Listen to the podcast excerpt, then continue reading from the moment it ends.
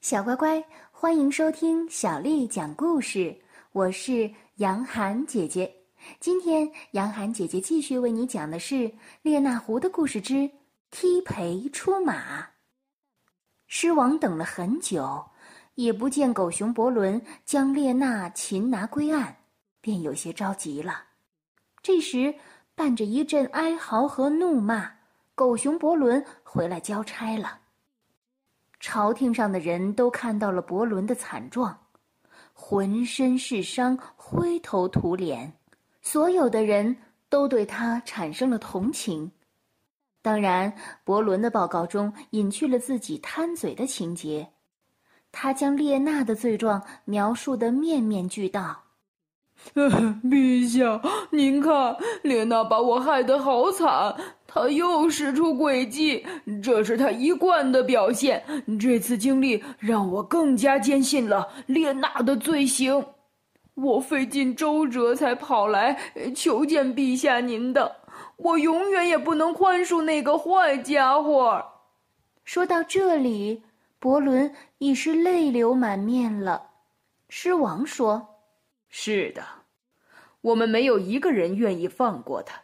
不过，伯伦，你现在最好还是去和鼹鼠库尔特太太，让他帮你治疗一下吧。伯伦退下之后，狮王又和几个大臣一起商量，派谁去捉拿列娜更合适。我认为这一次我们应该派一个头脑灵活且力气巨大的人去捉拿他。御祭司柴狗贝令说：“我看对于列娜来说，力气倒是次要的，因为列娜本人也从未显示过力气方面的优势，倒是应该派一个头脑机敏的人去完成这项任务。可是。”要找到一个可以用头脑和列娜较量的人，还真是不容易呢。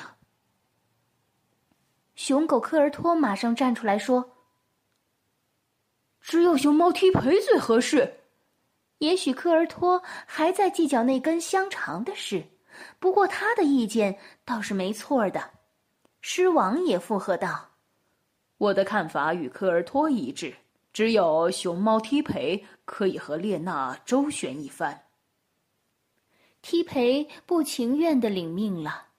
踢培是个有点迷信的人，他凭借以往的经验认为，凡是出门前看到一只鸟在右边飞，便是吉兆；反之，就是要倒霉了。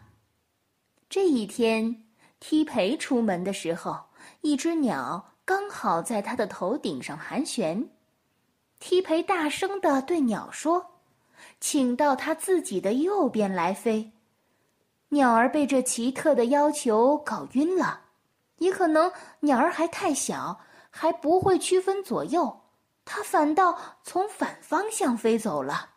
这使踢培更加垂头丧气了。然而，不管是好兆头还是坏兆头。提培不敢违抗狮王的旨意，只好硬着头皮去执行任务。当提培终于赶到马贝杜列娜的家中时，看见列娜正坐在门口乘凉，小罗塞依偎在父亲怀里，甜蜜的睡着。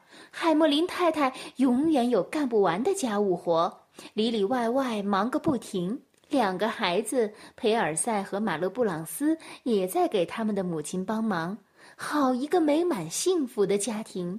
一想到自己的行动即将破坏这个家庭，提培真是有些不忍心。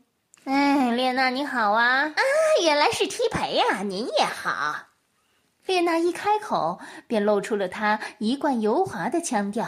我可是有责任在身的。狮王诺伯勒派我来传达他的旨意，要你到朝廷走一遭。这当然是由于许多人在狮王面前揭露了你所有的所作所为。狮王一向执法公正，他说要听听你的辩护。可是昨天你把狮王的使者狗熊伯伦大人弄成那个惨样，我想到了狮王面前，你也无话可说了吧。列娜的谎言从来都是不假思索就能脱口而出的。哟，这怎么能怪我呢？是狗熊伯伦自己贪嘴，又不听我的劝告，他是自食其果的。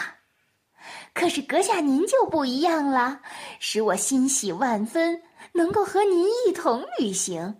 我宁愿马背渡通往朝廷的路更长一些。小乖乖，提培究竟能不能完成自己的任务呢？